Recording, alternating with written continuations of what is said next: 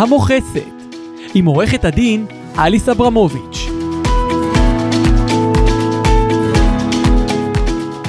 שלום לכולם, ברוכים הבאים לפודקאסט המוכסת, פודקאסט בנושא מכס וסחר בינלאומי. אני עורכת דין אליס אברמוביץ' והיום נשוחח עם עורך דין שלומי קלימיאן על הליכים פליליים בתחום המכס ומה שמייחד אותם. עורך דין שלומי קלימיאן הוא אחד מעורכי הדין הפליליסטים היחידים שמתמחים בתחום המכס. אה, בעבר הוא שימש כתובע ביחידה הארצית לתיקי מכס וכבר תשע שנים הוא סנגור בהליכים פליליים בעבירות מכס, מס קנייה ומע"מ. ראשית תודה על ההקדמה אה, ומהצד השני אני חייב לומר שאליס אברמוביץ' היא אחת מעורכות הדין הבודדות שמטפלות במכס בהיבטים האזרחיים ומהמומלצות ביותר. תודה רבה.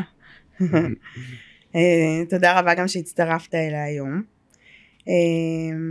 אז אם אנחנו מדברים על הליכים פליליים בתחום המכס, כל הליך כזה תחילתו בזה שמישהו נתפס מבצע עבירת מכס. לא, נכון? ב, לא, לא בהכרח. אוקיי. זאת אומרת, יש אנשים שנתפסים בכף, לדוגמה, אה, אדם שעובר בנתב"ג, במסלול הירוק. אה, קוראים לו הצידה, עורכים שיקוף לכבודה שלו, ומאתרים ומגלים שבוצעו עבירות. כן. אה, מצד שני, לעיתים מועברים מידעים מודיעיניים, ובעקבות אותם מידעים מודיעיניים מתחילה חקירה, ורק אז מאתרים עבירות. זאת אומרת, אה, בשלב הראשון יש מידע אה, ולא חשוד, ובעקבות החקירה שמתפתחת, אז מאתרים את החשודים. כמו שלמשל היה עכשיו עם המוניות, נכון. שהיוו מוניות, אה, כאילו, רכבים בפטור- פרטיים בפטור במסווה- של יבוא מונית, נכון, נכון? ובסופו של דבר לא הרכיבו עליהם את הכובע ואת המדבקות, בס- ובעצם המכס הוא זה שפתח בחקירה, למרות שאלה שקנו את המוניות ולא הרכיבו עליהם את הכובע וכולי, הם לא אלה שייבאו את הסחורה. נכון. הם, זאת, זאת אומרת שיש את היבואן הרשמי שמוצג בפני הרשות, ויש את מי שעושה שימוש בפועל. נכון. אה, אה, זה לא דבר חדש, האמת שזה חדש בתחום של המוניות, אבל אה, ניצול של זכויות, לדוגמה ניצול של זכויות של עולים חדשים, אה, אלו מעשי אה, מרמה, מעשי הברחה שכבר נעשו לאורך שנים. נכון. ואז נשאלת השאלה, איך מגלים ואיך תופסים נכון. את אותם אה, עבריינים. כן. וכאן, כמו שאמרנו, יש מערך שלם של פעילות של יחידות החקירות של רשות המיסים, שמאפשרות גילוי. אה, דרך אגב, יחידות החקירות של רשות המיסים עובדות בשיתוף פעולה הדוק עם משטרת ישראל, יש מעבר של מידע בין הרשויות, שזה דבר נוסף שעוזר למגר ולהילחם בפשיעה. למשל, זה הרבה פעמים קורה, אה, הרי לפי אה, מערכת, ה, ה, מערכת ה profiling של המכס, רוב, רוב, ביבוא מסחרי, רוב הצהרות היבוא ורשימוני היבוא עוברים על סמך הצהרת היבואן ורק שלושה או חמישה אחוז בעצם נופלים לבדיקה פיזית או בדיקת מסמכים. והרבה פעמים במסגרת הבדיקות האלה, במיוחד בדיקות פיזיות, אה, מתגלה, מתגלה סחורה מוברחת במכולה או בארגז או ב... כאילו, זה גם דרך לתפוס סחורה מוברחת, אז ניגע, נכון? העלית את הנושא של profiling. כן. מה- המשמעות של profiling לאדם מהיישוב שלא מודע לאותה מערכת? כי עבריינים מנוסים, רצידיביסטים, יודעים היטב מה זה profiling. אה, אה, profiling זה מערכת שמאגדת נתונים אה, שנצברו לאורך השנים על ידי רשות המיסים. אה, אותם נתונים אה, ניתן לגלות בהם חריגה מהדרך המקובלת מיבוא מקובל, אה, שמאפשרים למערכת אה, לאתר עבריין בפוטנציה. משמע, ניתן דוגמה. אה, לדוגמה, יש אדם שמרבה לטוס לחו"ל, והטיסות שלו לחו"ל הם לא לפרקי זמן סבירים, לפרקי זמן של יום או יומיים. מהמם. מעבר לזה, אה, אז כבר המערכת מסמנת אותו בסימון ראשוני. מהמם. מעבר לכך, לאור הניסיון של רשות המיסים, מגלים שממדינה מסוימת מיעד מסוים, מרבים להבריח. אז המערכת מבצעת הצלבה של אדם שהמאפיינים שלו כרגע הם חריגים. הוא מרבה לצאת לתקופות קצרות של 24 שעות, של 48 שעות. בנוסף לכך הוא נוסע ליעד שהיעד, החשד שם, או ההסתברות שיבצעו הברחה מאותו יעד, הסתברות היא גבוהה, ואותו אדם מסומן. בשלב הבא, לאחר שמערכת ה profiling מסמנת את אותו אדם, כשאותו אדם ינחת בשדה התעופה ויגיע, יקראו לו הצידה, והוא יעבור הליך של בידוק. הליך, הב... הליך הבידוק הוא הליך מורכב, אנחנו ניגע בזה במידת הצורך. אז זאת דוגמה אחת להליך של profiling. כן. דוגמה נוספת היא אה, profiling שמתבצע לא בנמל התעופה, אלא בנמלים הימיים- הימיים. כן. אה, מגיעות מכולות. לסחורה מסוימת אמורים להיות מאפיינים מסוימים, כגון משקל וכדומה. נכון. במידה ומגיעה סחורה שמוצהרת מסוג מסוים, שהמשקל המקובל לאותה סחורה הוא משקל מסוים, ולפתע רואים משקל שהוא פי כמה וכמה. הדבר, המערכת ישר מאתרת את אה, אותה חריגה, ובצירוף של אמצעים נוספים מחליטים האם אותה מכולה תעבור הליך של בדיקה, הליך של שיקוף, יש מגוון דרכים נכון. לגלות מה המכולה אכן מכילה. ויש גם מאפיינים של היבואן עצמו, שיכולים להכניס אותו למערכת ה profiling. לדוגמה, אם היו לו אה, אה, בעבר אה, עבירות על חוקיות יבוא, או אה, סיווג, או כל דבר. נכון. וגם, הוא גם יכול להיכנס רק מכוח זה שבעבר הוא נתפס כמה פעמים בעצם בעבירת מכס, אז כל לזהות... המשלוחים שלו ייבדקו בצורה תכופה יותר. אז ככה, אז לזהות היבואן יש משמעות גדולה. לדוגמה, אם כאן ניכנס לנושא של יב... אה, יבואנים שמייבאים לאוטונומיה. כל מכולה שמיועדת לאוטונומיה עוברת שיקוף. נכון, אבל זה באופן- לצורכי ביטחון, נכון? נכון, בוודאי, כי המכס זה- זה שער הכניסה למדינת ישראל, שער הכניסה בין היתר הוא לעניינים ביטחוניים, אבל הוא גם לעניינים מיסויים, וגם לעניינים שקשורים לשלום הציבור, בין אם מדובר במוצרי מזון, ובין אם מדובר במוצרים שהם קשורים לתקינה, לדוגמה רכבים שעולים על הכביש וכדומה, או, או חלקי חילוף. עכשיו, ככל שהאדם נושא עמו רקע של ביצוע העבירות, כמובן שהדבר משפיע על הליכי הבדיקה שאותם הוא עובר. זאת אומרת, אדם שהוא יבואן אה, עם אה, עבר שהוא עבר שחור, נקרא לו, או אפור, מטבע הדברים יבדקו אותו יותר מאשר אדם שלאורך תקופה מייבא, והליכי היבוא שמבוצעים על ידו אה, עוברים כשורה. כן. מעבר לזה, אדם גם שנכנס לתחום חדש, זאת אומרת יבואן שרק מתחיל, אז הסבירות שהוא יעבור בדיקה היא גבוהה יותר מאשר אדם שלאורך שנים מייבא והכל תקין וכשר. כן. אז אוקיי, אדם או חברה נתפסת בעבירת מכס, ובעצם השלב הבא הוא חקירה. איך בעצם מתנהלת החקירה, מהם גופי החקירה של המכס. אוקיי, המכס הוא גוף מקצועי.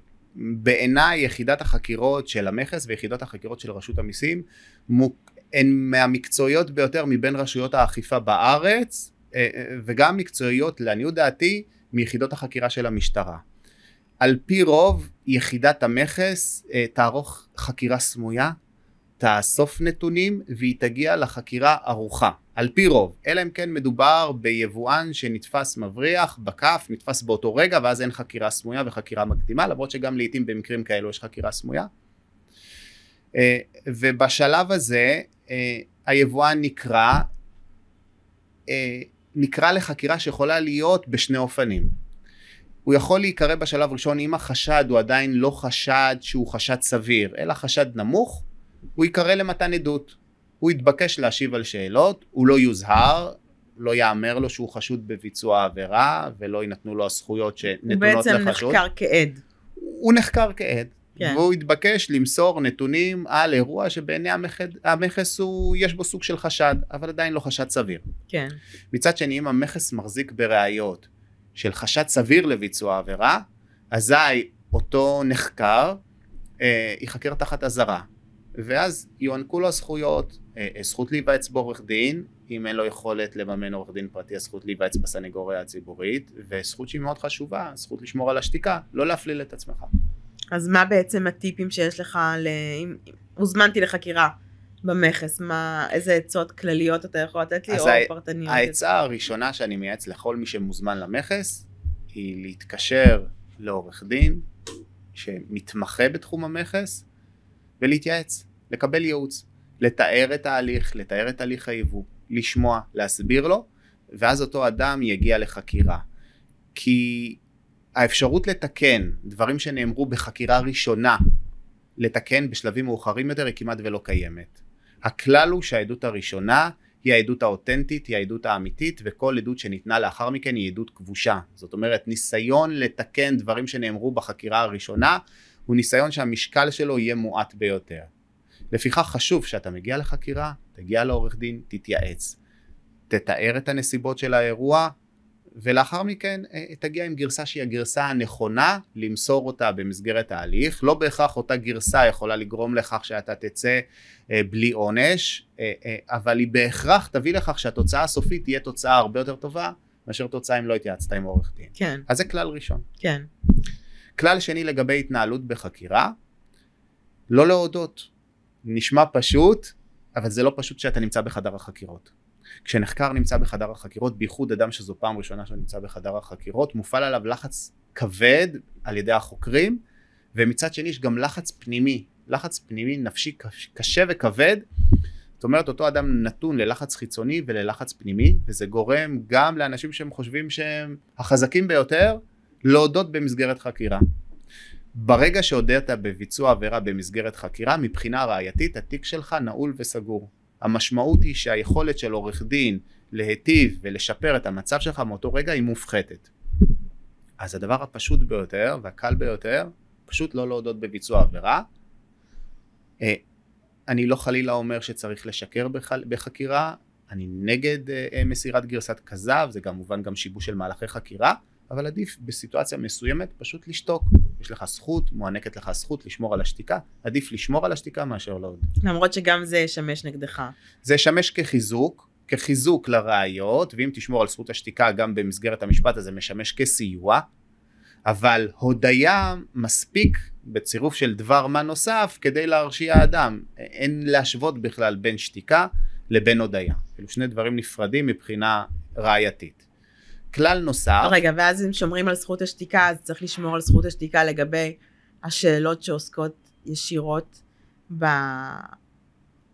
בהאשמה שלך כחלק ב...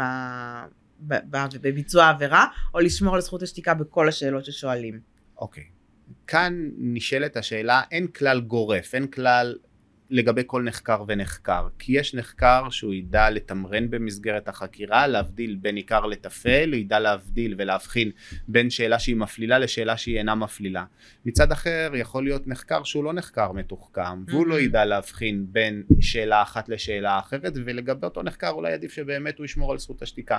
זה כמובן במידה ואותו אדם ביצע עבירה. אני לא בעד אה, שמירה על זכות השתיקה, כי שמירה על זכות השתיקה מרמזת כמובן שאותו אדם הוא עבריין. זאת אומרת, אדם שהוא לא עבריין והוא סבור שהוא לא ביצע עבירה, עדיף לא לדבר. וכאן אנחנו נכנסים לכלל השני. כן. לעניין מה לומר. יש נטייה לאנשים לדברר את עצמם לדעת במסגרת החקירה. הם חושבים שככל שהם ימסרו יותר מידע, כך יוטב להם. ולא כך הדבר. זאת אומרת, כשאדם נמצא בחדר חקירות, הוא צריך להיות מאוד ממוקד, מאוד תמציתי, לענות על השאלה שנשאל ולא למסור מידע מעבר לכך. אה, זו גם נקודה שהיא אה, אה, קשה ליישום ובשבילך, בשביל כך סליחה, רצוי להתייעץ עם עורך דין לפני שמגיעים לחדר חקירות כדי גם לתרגל את הליך החקירה כי אדם שתרגל לפני שהגיע לחדר החקירות יהיה לו קל יותר להתנהל במסגרת החקירה. אתה עושה סימולציות של חקירות? בוודאי. זה חלק מרכזי מהכנה, okay. אוקיי. מהכנת אה, אה, נחקר לחקירה, זו סימולציה. סימולציה של החקירה, אה, לאחר שאנחנו שומעים את הגרסה של הנחקר, של החשוד, אנחנו שומעים את המעטפת, עדיין אנחנו לא שמענו את הצד של המדינה, לא שמענו, לא הוצגו בפנינו הראיות שהמדינה מחזיקה בהן, אבל אנחנו משערים ובונים לאור הניסיון שלנו, אנחנו בונים אה, אה, סדרה של שאלות שהנחקר צפוי להישאל עליהן, על פי רוב בסיום חקירה הנחקרים מתקשרים אליי ואומרים לי באמת שלומי, מה שכיוונו אליו זה באמת מה שנחקרנו. אה, לעיתים אנחנו גם מופתעים, כי יש מידע חדש שלא צפינו אותו. אה, ברגע שהנחקר מופתע, זה כלל נוסף, אה, עם שאלה שהיא קשה לו, אז כאן קיימת לו אפשרות להתקשר לעורך הדין ולהתייעץ. להפסיק את החקירה באמצע בוודאי. ולבקש להתייעץ עם עורך דין. נכון.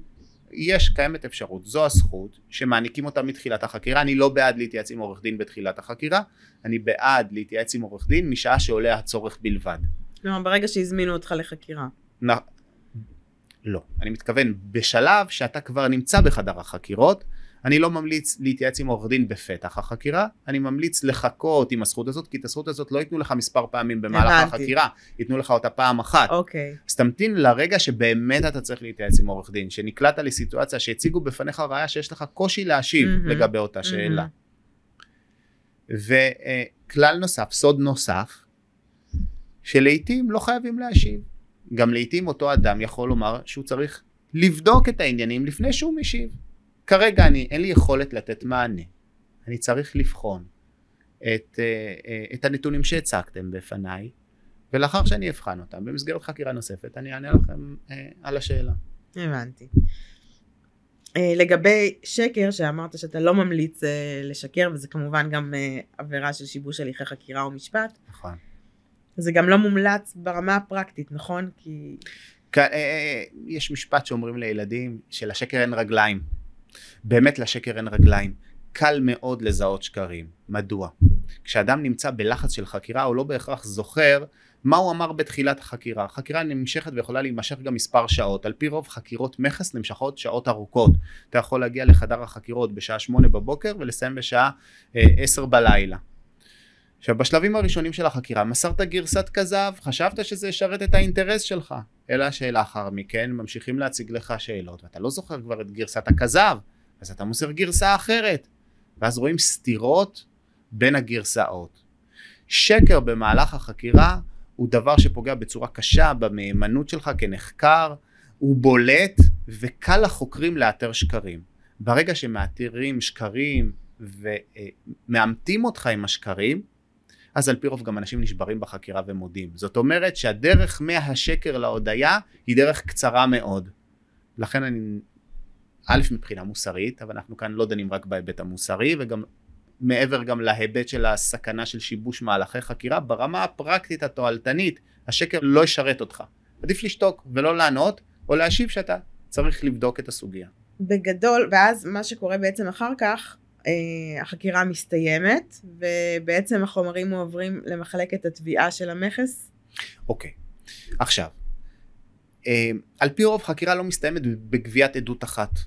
יש מספר מעורבים, גובים הודעות ממספר מעורבים בפרשה, בדרך כלל בענייני מכס יש עמיל מכס שמטפל עבור היבואן ביבוא המשלוח, אה, יש מעורבים נוספים, יש את, אה, את נציגי המכס עצמם שהיו מעורבים בהליך התפיסה, לדוגמה אם נתפסו טובין מוברחים, נחקרים גם נציגי המכס עצמם, נגבים מהם הודעות, אה, נערכים זיכרון, זיכרון דברים, דוחות פעולה על ידי נציגי המכס.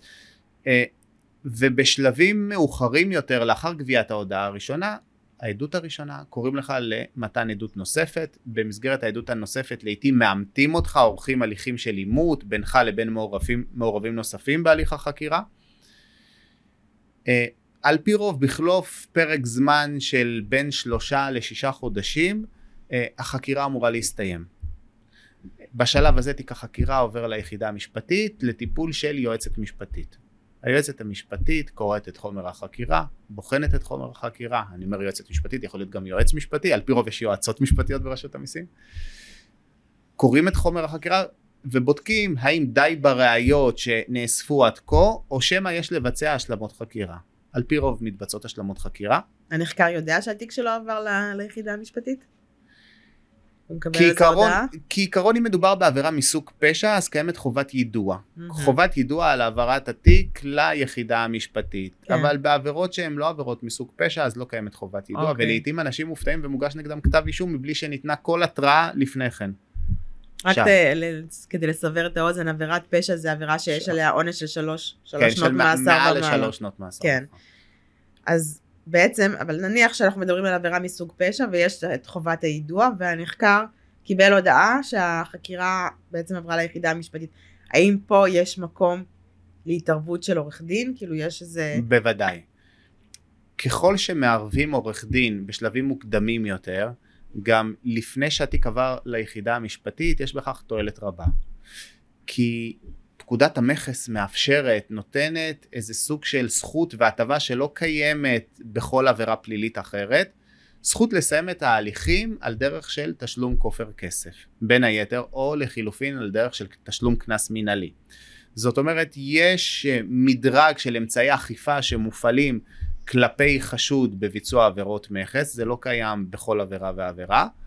אה, כאשר כתב האישום הוא האמצעי הדרסטי ביותר. אם אתה לא מבקש במסגרת ההליך, במהלך ההליך, אתה לא פונה מיוזמתך לבקש כופר, הסיכויים שהמערכת מיוזמתה תציע לך לסיים בדרך של כופר כסף הם סיכויים נמוכים. זה קורה לעיתים, זה לא קורה על פי רוב. על פי רוב אתה מיוזמתך צריך לבוא וליזום את ההליך.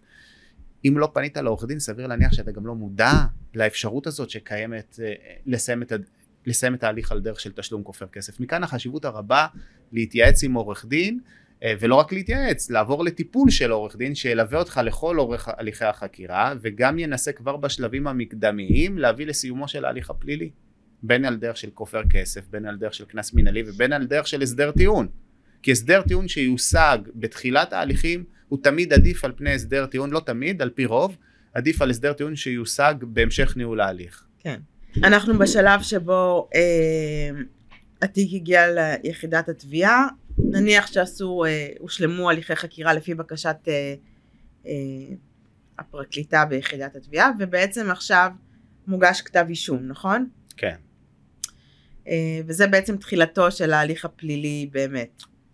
יש, ייתכן שלב אחד נוסף, במידה עבירות של הברחה בנסיבות מחמירות הן עבירות שהעונש שקבוע לצידן הוא חמש שנות מאסר, בעבירות מהסוג הזה מתקיים הליך של שימוע mm-hmm. לפני הגשת כתב אישום, כן. בהתאם להוראת סעיף 60א לחוק סדר הדין הפלילי. Mm-hmm. נקרא אותו אדם, מתבקש להעלות טיעונים בכתב מדוע יש להימנע מהגשת כתב אישום כנגדו. לצד הזכות אה, להעלות את הטיעונים בכתב, על פי רוב נותנים גם אפשרות לקיים שימוע בעל פה, זה הליך שהוא חשוב מאוד אה, בעבירות שהן חמורות, כי מטבע הדברים ברגע שאתה נחשד ולאחר מכן מואשם בעבירות חמורות אתה צפוי גם לעונש שהוא עונש משמעותי. אז היכולת לשכנע את המדינה להימנע מהגשת כתב אישום חמור אה, זו זכות גדולה מאוד ויש לעמוד עליה ויש לקיים אותה. אה, בעבירות שהן מסוג עוון לא קיימת אותה זכות ואז אתה אה, יכול לקבל כתב אישום בלי שקיימת הליך של שימוע למרות שגם בעבירות מסוג עוון ניתן באופן וולנטרי המערכת לא מחויבת היא יכולה יש לה את ה... אפשרות לקיים גם הליך של שימוע ואם אתה מיוצג על ידי עורך דין אה, אז הוא יתעקש כן לקיים הליך של שימוע הגם שלא קיימת חובה על פי חוק ואם לא הצלחת להגיע להבנה עם המדינה אז מוגש כתב אישום.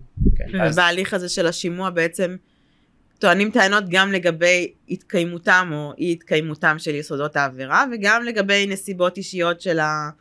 של הנאשם.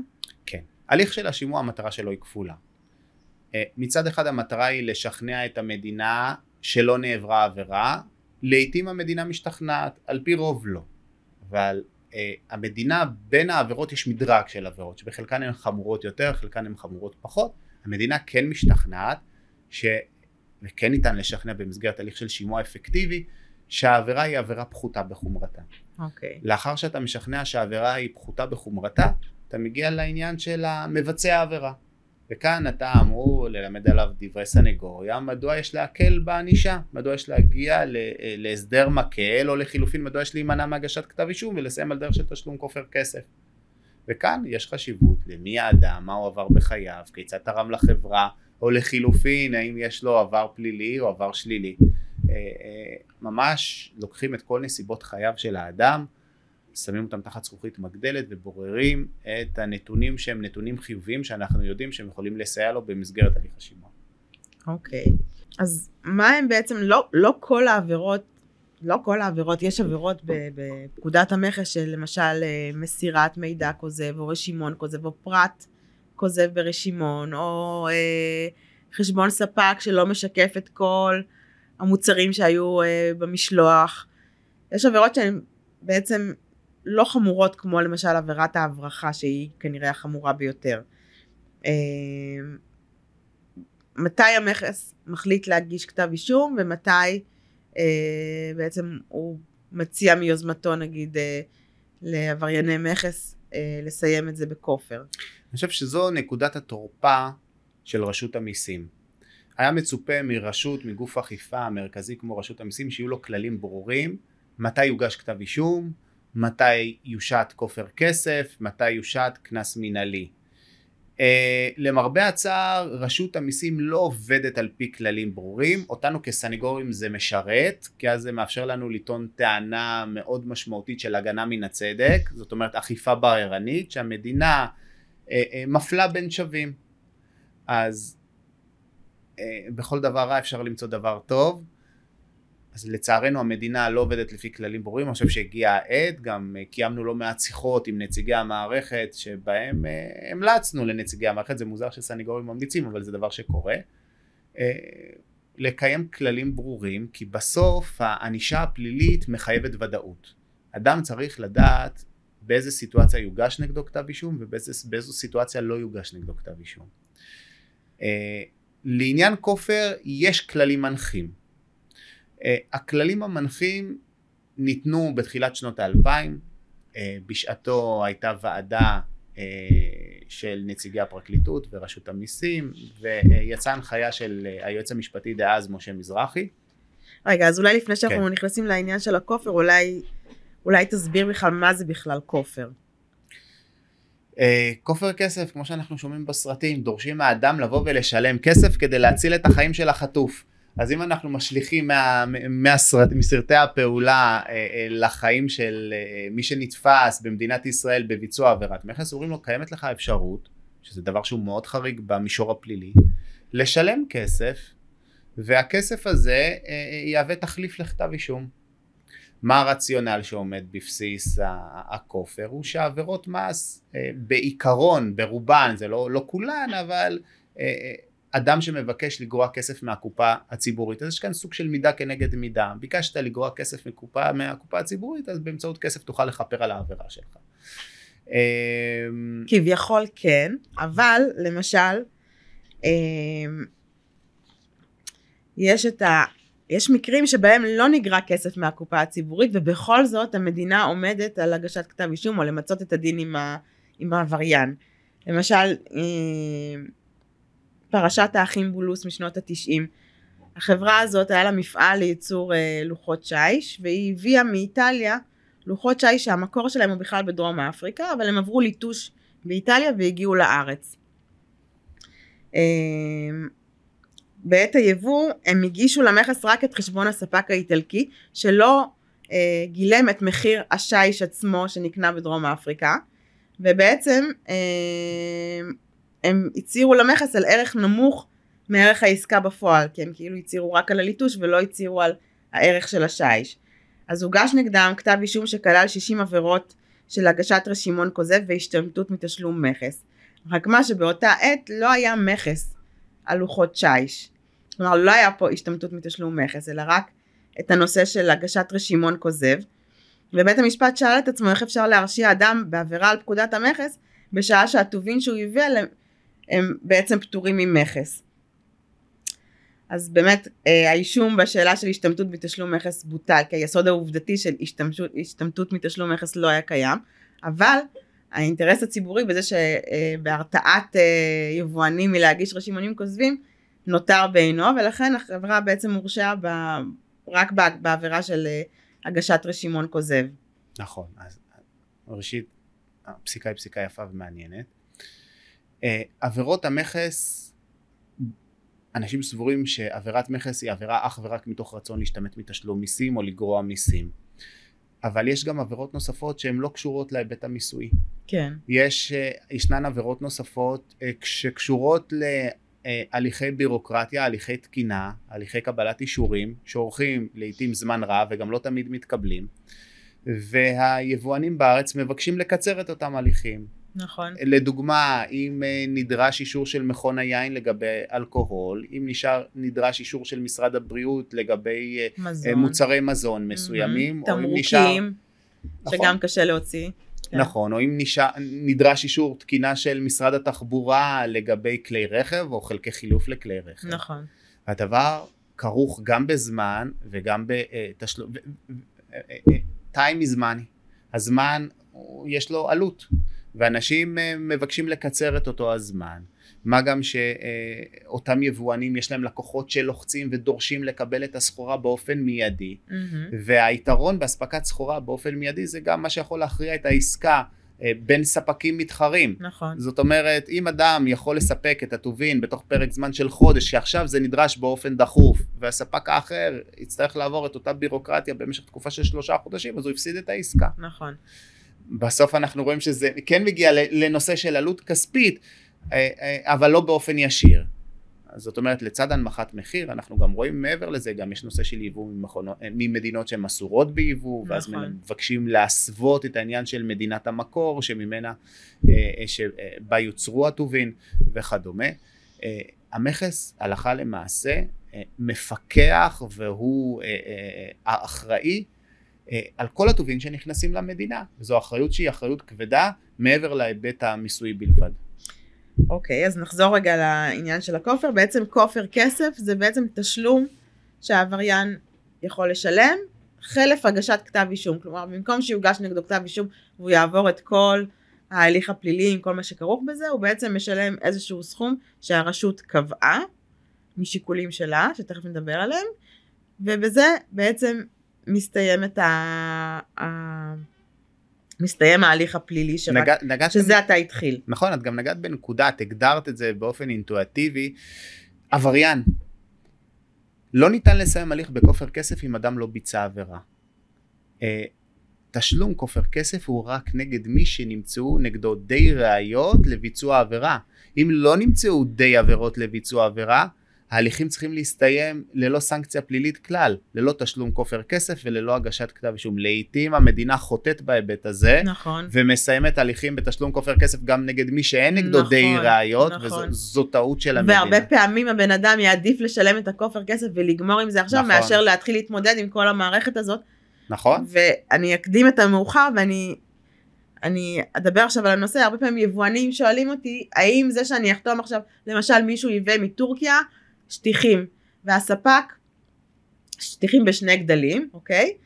והספק דחף לו לתוך המכולה את השטיח הקטן, הוא גזר מתוך השטיח הגדול ושם לו במכולה גם את השטיחונים הקטנים שהם בעצם שאריות מהשטיח הגדול, והוא לא הצהיר עליהם בחשבון הספק והמכולה נפלה לבדיקה, זה התגלה, וזו כמובן עבירה, כאילו זה גם חשבון ספק כזה, גם, רש, גם אה, רשימון כזה, ואין פה הצהרה על כל הטובין שבמכולה. וזה כמובן עילה לתפיסת כל המכולה, למרות שרק חלק קטן ממנה היה השטיחונים האלה. אה, ואז המכס בא ליבואן ואמר לו, אדוני, או שאתה משלם, או שאתה יוצא עכשיו בכופר כסף, אפילו בסכום זעום של 600 שקל, כן? סיפור אמיתי. או שכאילו יש עילה לתפיסת כל המכולה, כי אם יש לך דבר אחד במכולה שנעברה לגביו עבירה, יש למכס סמכות לחלט את כל המכולה.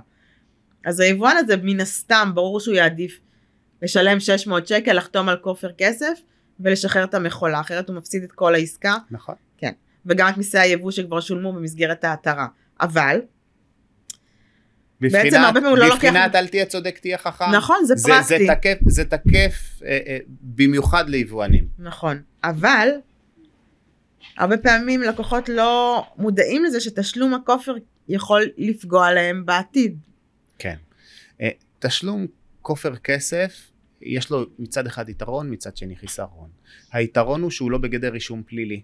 נכון. זאת אומרת, אה, במידה וביצעת עבירה ובסיומו של הליך משפטי פלילי, אה, הורשעת בביצוע העבירה ונגזר דינך, יופיע ברישום הפלילי שלך העובדה כי ביצעת עבירה. כן, אה, מבחינת תיקי משטרה גם אם גם תיקי מב"ד, גם הליכים שלא הסתיימו בהרשעה, עדיין מופיע תחת הכותרת של מב"ד. נכון. תשלום כופר כסף לא מופיע ברישומים של משטרת ישראל, שזה יתרון גדול מאוד. אה, לכל מי שמבקש להשתתף לדוגמה במכרזים, אה, אה, מבקש להוציא רישיונות מסוימים. לפעמים בזה- גם להתקבל לעבודות מסוימות. נכון, יש בזה יתרון גדול. מצד שני, מתי הנושא של תשלום כופר הכסף כן יכול לעלות? במידה וחלילה היית מעורב במקרה נוסף שבו עלה חשד לביצוע עבירה. אז העובדה שהושת עליך תשלום כופר כסף, אה, תהיה לה משמעות, והיא תטה על פי רוב את הכף להימנע ממתן החלטה נוספת על תשלום כופר כסף, למרות שגם זה קורה לעיתים. זאת אומרת, ייתכן ואותו יבואן נחשד, או יבואן או עמיל מכס, נחשד מספר פעמים, ויש מקרים שהוטלו מספר פעמים אה, כופר כסף על חשודים בביצוע עבירות, אבל על פי רוב, תשלום כופר הכסף יוביל לכך שיוגש נגדך כתב אישום בפעם השנייה. נכון, וגם היבט נוסף של זה, התשלום כופר כסף הוא לא רק התשלום עצמו. כדי אה, לקבל את ההסדר הזה של כופר, אתה צריך להודות בביצוע העבירה, אוקיי? וזה יכול לצוץ שוב, אם למשל בעתיד תיתפס בעבירה אחרת, כן? אז אה, יכול להיות מצב שבו בת, נניח עברת שמה כבר כן הוגש כתב אישום ויש הליך פלילי וכולי וכולי. בטיעונים לעונש לא תוכל לבוא ולהגיד סליחה אני העבר שלי נקי תסתכלו על הרישום הפלילי שלי הוא נקי לגמרי. יבוא המכס ויגיד לא יש לך כופר כסף מלפני ארבע שנים ואז בעצם נכון, אתה... נכון, יבוא ויבוא, זה, זה, ישמש, של... זה ישמש כ, כטיעון לרעתך בטיעונים לעונש למשל, זה לא עבירה ראשונה. נכון, יציגו אותך כסוג של רצידיביסט, אדם שחוזר ומבצע עבירות, ולפיכך, מאחר ואנחנו כבר נתנו לך את האפשרות, באנו לקראתך בפעם הראשונה, אז עכשיו שאנחנו מבקשים לגזור את דינך במקרה השני שבו נתפסת, אתה לא האדם שצריך לבוא לקראתו. אתה לא אותו אדם נורמטיבי שאנחנו כמערכת סולחים לו על הפעם הראשונה שהוא ביצע עבירה. כן, אתה כבר חזרת ושבת וביצעת עבירות. נכון.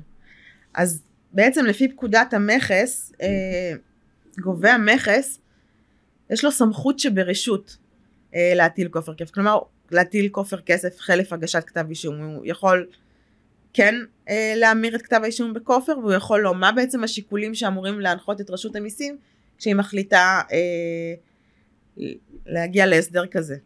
אוקיי, אז אה, נגענו בכך בשלבים מוקדמים יותר של הרעיון, של השיחה, שיצאה החלטה מאת היועץ המשפטי לרשות המיסים, משה מזרחי דאז, בתחילת שנות האלפיים, שבה נקבעו קריטריונים, אה, כללים מנחים להשתת כופר כסף. אה, הקריטריונים נחלקים לשתי קבוצות עיקריות. קבוצה ראשונה דנה בעבירות עצמן ובחומרתן בהיקפים הכספיים. ככל שהעבירה היא חמורה יותר, שהיקף המס הוא גבוה יותר, שנלווה לה אלמנט של פגיעה נוספת, לדוגמה הברחת סיגריות מזויפות, מלבד היבט המס וההתחמקות מתשלום מס קנייה ומיסי יבוא, יש גם אלמנט של פגיעה בשלום הציבור, כי אז תיטה המערכת לדחות את, אה, אה, אה, את הבקשה לתשלום כופר כסף. מצד שני, ככל שהעבירות הן עבירות קלות יותר, שסכום העבירה הוא סכום נמוך יותר, שלא נלווים לעבירה אלמנטים נוספים של חומרה, כי אז תדע המערכת לקבל את בקשת הכופר. לצד זה נשקל גם מיהו האדם שנחשד בביצוע העבירה. מיהו האדם? מתייחסים אליו במספר היבטים. היבט ראשון שמתייחסים אליו הוא היבט של אה, המעורבות שלו והחלק שלו בביצוע עבירות. אה, ניתן לחלק את המעורבים בביצוע עבירה למספר קבוצות. יש אדם שהוא מחולל עבירה, הוא מרכזי, הוא מפעיל אחרים, עומד בראש רשת של הברחה. סביר להניח שההליכים המשפטיים כנגד אותו אדם לא יסתיימו על דרך של תשלום כופר כסף. מצד שני יש אדם שמבצע את העבירה באופן עצמאי בלי שימוש באחרים, הוא לא מופעל ולא מפעיל, המעמד שלו הוא מעמד ביניים. מצד שלישי יש את אלו שאנחנו מכנים בעגה המקצועית קופים, שהם אותם אנשים קשי יום שבדרך כלל עושים בהם שימוש כדי לייבא תחת השם שלהם טובין או כדי להשתמש בהם כבלדרים. אה, ולגבי אותם אנשים שנוצלו וניצלו את המצוקה הכלכלית שלהם המערכת יותר תיטה לבוא לקראתם בעניין תשלום כופר כסף. לצד זאת בכפוף לזה שהם יסגירו את מי שעומד מאחוריהם. אה, שיתוף פעולה כן מטבע כן. הדברים ידרשו שיתוף פעולה כן. זה, זה חלק מהבעת חרטה הבעת חרטה אינה מהשפה ולחוץ הבעת אוקיי. חרטה זה נטילת אחריות מהמם. ותיאור העובדות כן, לצד אה, האלמנטים שקשורים למיקום שלך בביצוע העבירה, יש אלמנטים שקשורים לחיים האישיים. יכול להיות שאדם שמבקש כופר כסף זה אדם שכל החיים שלו הוא אדם יצרני, פרודקטיבי, שתורם לחברה. אז נותנים לזה משקל. כן, יכול להיות שאותו אדם סובל מנסיבות חיים אישיות מאוד מאוד קשות, שלא נדע מצב בריאותי שהוא קשה, בני משפחה שתלויים בו ועלולים להיפגע. אז גם את הנסיבות האלו, את הנסיבות האישיות, נסיבות חיים קשות, או לחילופין תרומה לציבור, גם זה שוקלים במסגרת החלטת הכופר. וגם אני מניחה שגם את ה...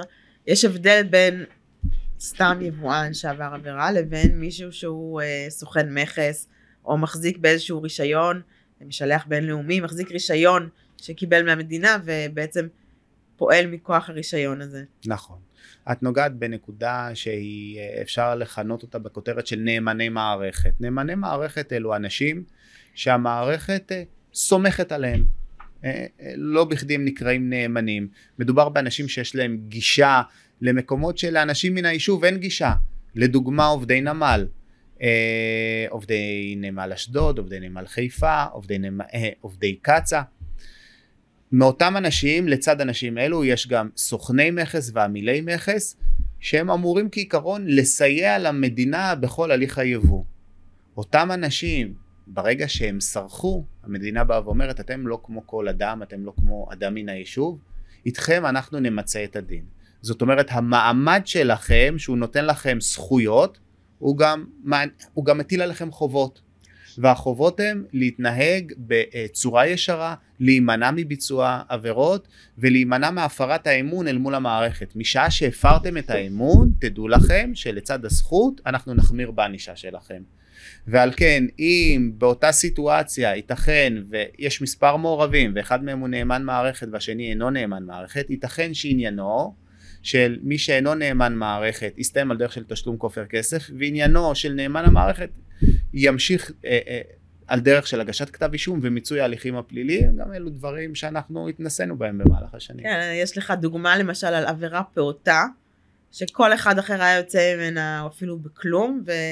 מישהו שהוא מה שאתה קורא נאמן מערכת נכון, בעצם. נכון, יש, ישנם מקרים לרבות כאלו שאנחנו טיפלנו בהם שנאמני מערכת ביצוע עבירות בסכומים ממש פעוטים שהם בגדר זוטי דברים. זאת אומרת אנחנו מדברים פה על סכומים של 2,000, 3,000, 4,000 שקלים, לא מוגש כתב אישום. אבל מאחר ומי שביצע את העבירה או הואשם בביצוע העבירה היה בגדר נאמן מערכת, המערכת עמדה על הרגליים האחוריות וביקשה למצות איתו את הדין. מדוע? למען יראו וייראו. מצד אחד למען יראו וייראו, מצד שני מפני הסכנה שאומנם במקרה הספציפי הזה אותו אדם מעל ב-2,000, ב-3,000 או ב-4,000 שקלים, אבל יש כאן פתח לביצוע עבירות בהיקפים ובסכומים חמורים משמעותית. באופן כללי, מה, מה אה, רף הענישה המקובל בעבירות לפי פקודת המכס? הענישה, כלל הענישה הוא שהענישה היא ענישה אינדיבידואלית. משמע, בסופו של יום הענישה קשורה להרבה מאוד אלמנטים, אה, בכל מה שקשור לתיקי מס, לגובה ההשתמטות ממס יש משמעות גדולה מאוד לגבי הענישה. Okay. אוקיי. זאת אומרת, אדם שהשתמט מתשלום מס בסכום נמוך, הענישה שתוטל עליו מטבע הדברים תהיה הענישה המינורית יותר. ככל שסכום העבירה הוא סכום גבוה יותר, אזי גם הענישה תהיה חמורה יותר. בדומה להחלטות כופר, ככל שיש אלמנטים נלווים של סכנה לשלום הציבור, אז הענישה תהיה חמורה יותר. עכשיו, אמ, במידה ומדובר בעבירות בסכומים של אה, אלפי שקלים בודדים, על פי רוב ניתן יהיה להסתפק בענישה שאינה כוללת רכיב של מאסר. אבל משעה שסכומי המס הולכים וגדלים, אז הענישה גם באה לידי ביטוי במאסר בפועל מאחורי סורג ובריח, לעיתים על דרך של עבודות שירות, זאת אומרת יש מגוון ענישה, כל תיק בהתאם לנסיבות אוקיי. הספציפיות okay. שלו. Uh, הזכרת את זה קודם, את הנושא של מעבר במסלול הירוק עם, uh, עם טובין חבי עתירי מס. כן. אז באמת עבירות מכס שהן מאוד נפוצות היום הם אלה של מעבר במסלול הירוק עם שעוני יוקרה וגם דרופשיפים של חבר, חבילות של יבוא אישי שזה בעצם מסווה ליבוא מסחרי. אולי תספר קצת על זה כי זה מעניין. אוקיי, okay. uh, נתב"ג זה שער הכניסה המרכזי למדינת ישראל. הוא גם שער הכניסה המרכזי לביצוע הברחות. Uh, uh, לאורך השנים אנחנו רואים שבכל תקופה יש מאפיינים שונים של טובין מוברחים. זאת אומרת לאורך שנים ארוכות uh, היו מוברחים לארץ סיגריות ואלכוהול בחלוף תקופה מסוימת הטובין המוברחים אה, אה, הייתה בהלה לכדורי ויאגרה, לכדורים לטיפול בעינונות. אה, הנושא הוסדר אז היום זה כבר פחות. אה, ובמהלך השנה האחרונה או קצת יותר אה, עלה נושא יבוא השעונים, שעונים מקוריים, שעוני יוקרה, שבחלקם מגיעים גם לסכומים של למעלה ממיליון שקלים. אה, מיסי היבוא שחווים בגינם הם מיסים גבוהים. בדרך... כן, זה חייב במע"מ בלבד. נכון, כן. נכון. אז, אבל לצד, אבל לצד, וזה דבר שהוא מאוד חשוב. לצד המע"מ, בהליך מכירת השעון, קיים גם נושא של תשלום מס הכנסה. וברגע שמוברחים לארץ שעונים וטובין, המטרה היא להיות פטור לא רק ממיסי היבוא, אלא גם מהמשך המיסים הישירים שמוטלים בגין נכון, המכירה. נכון, כי אם הייתי מכניסה שעון בתור עוסק מורשה, מה אכפת לי לשלם את המע"מ? אני ממילא מתקזזת עליו אחר כך כמס תשומות. נכון. אבל בעצם מה שרוצים פה למסות זה את זה את הרווח שאני מפיקה ממכירת השעון. הזה, והוא כנראה גדול, כי זה שעון יוקרה. ובדיוק, וההליך היבוא מאפשר ביצוע עבירות מס נוספות במסגרת הליך המכירה. אה, וכך הסכום שנגרם מהקופה הציבורית אם אנחנו מדברים על שעונים שהשווי שלהם מתחיל בעשרות אלפי שקלים ומגיע ללמעלה ממיליון שקלים מדובר פה בסכום מס מאוד מאוד גבוה אז בשלבים המוקדמים של הברחת השעונים לארץ המכס עוד לא היה מודע להיקף התופעה זו הייתה תופעה חדשה יחסית, בניגוד לדוגמה לסיגריות שידעו שהם ממדינות יעד כ- כדוגמת אוקראינה, אה, יש מסלול, יש מסלול כן. של הברחה, מסלול קבוע. כן. לגבי השעונים לפתע התחילו לגלות שאנשים שנוסעים ליוון לדוגמה או לטורקיה אה, מייבאים לארץ, מבריחים לארץ שעונים בהיקף עצום. היקף עצום זאת אומרת שמדי שבוע נתפסו מספר רב של יבואנים עם שעוני יוקרה. אה, היום אה, המכס מאוד חד בנקודה הזאת, יש לו מערכת אה, profiling שעובדת שעות נוספות, מיומנת מאוד, ומאתרים חלק ניכר מהאנשים שמבריחים לארץ שעונים. זה כבר לא משתלם. ומה לגבי המשלוחים בדואר? לגבי המשלוחים בדואר, כעיקרון קיים פטור אה, על יבוא אה, חבילות באופן אישי בסכום של עד 75 דולר. נכון.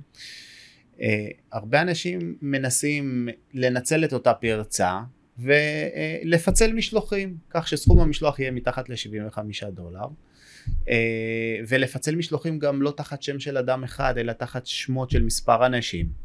הלכה למעשה, אותם אנשים מייבאים לארץ טובין בצורה מסחרית, בכמויות שהן כמויות גדולות. לעתים גם מדובר על אלפי משלוחים. נתקלתי בסיטואציות שבהם באמת? אדם ייבא לארץ אלפי משלוחים. לא רק אה, גברים, גם נשים. מסתבר. של איזה מוצר? של איזה אה, מוצרים? לדוגמה, אה, תיקים, חגורות, וכל זה כדי להתחמק מתשלום מע"מ, שבתור עוסק הוא ממילא היה מתקזז עליו אבל כמס כאן תשומות. אנחנו נוגעים בנקודה שעבירת המכס כן. היא פתח לביצוע עבירות נוספות. זה בעצם למעשה עבירת הברחה, אפילו לא השתמטות. זו עבירת... כלומר, עב- יש פה השתמטות מתשלום מס, אבל זה למעשה הברחה. זו עבירה שמאפשרת את כל הפעילות של העסק ב- בשחור, כן, כמו שאומרים. כן. אה, אז כאן כבר זה בית מכס מרכז יותר אחראי, אם אנחנו מדברים על עבירות הברחה רגילות שהם אה, אה, בעיקר מי שמטפל בהם זה אה, מכס נתב"ג, בית מכס נתב"ג, בית מכס חיפה ובית מכס אשדוד, בכל מה שקשור לדואר חבילות, אז בית מכס מרכז הוא זה שמטפל על פי רוב בעניין פיצול המשלוחים. ואנחנו גם עדים למשלוחים שבהם נמסרים הצהרות כוזבות לגבי משקל. לדוגמה יש זעפרן מסוג מסוים שאפשר לייבא אותו בכמות מסוימת אז גם מפצלים את הכמויות של הזעפרן כי מכמות מסוימת אתה צריך אתה יכול לייבא ומכמות אחרת אתה לא יכול לייבא אותה לארץ. אה, זה נושא שהוא יותר מורכב בגלל זה מספר אני חושבת התיקים הוא שבזעפרן יש גם את הנושא של אישור משרד החקלאות. זה אגב גם סיבה למה לשלוח ככה, כי כמו שציינת קודם, הברחות לפעמים נועדו להתגבר על אה, מכשולים בירוקרטיים כמו תקנים או אישורים אה, נכון. ממשלתיים. אז למשל תמרוקים, הרבה פעמים עושים drop shipping בצורה, נגיד מישהו מישראל פותח אתר אינטרנט, הוא כאילו מחו"ל, כן? ואתה מזמין כמו מ-iHerb או מאתרים כאלה מחו"ל, אתה מזמין תמרוקים. בעיקרון אין לו, אין לו רישיון לייבא לארץ באופן מסחרי תמרוקים ולכן הוא לא יכול לעשות את זה, אבל אם הוא כאילו שולח את זה מחו"ל במה שנקרא drop shipping, הוא בעצם מתגבר מעבר לחיסכון במס, אם זה נמוך הנושא מ-75 התקינה. דולר, הוא מתגבר על הנושא של הרגולציה של נכון. אה, רישיון יבוא תמרוק. עורך דין שלומי קלימיאן, השיחה איתך הייתה מרתקת.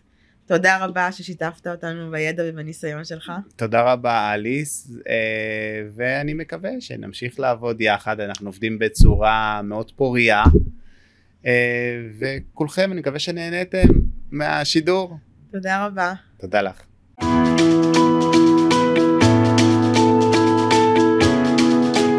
תודה רבה שהאזנתם.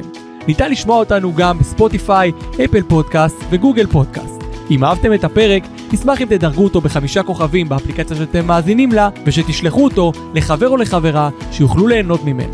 זה יעזור לנו לעשות עוד תוכן מעניין עבורכם. נתראה בפרקים הבאים.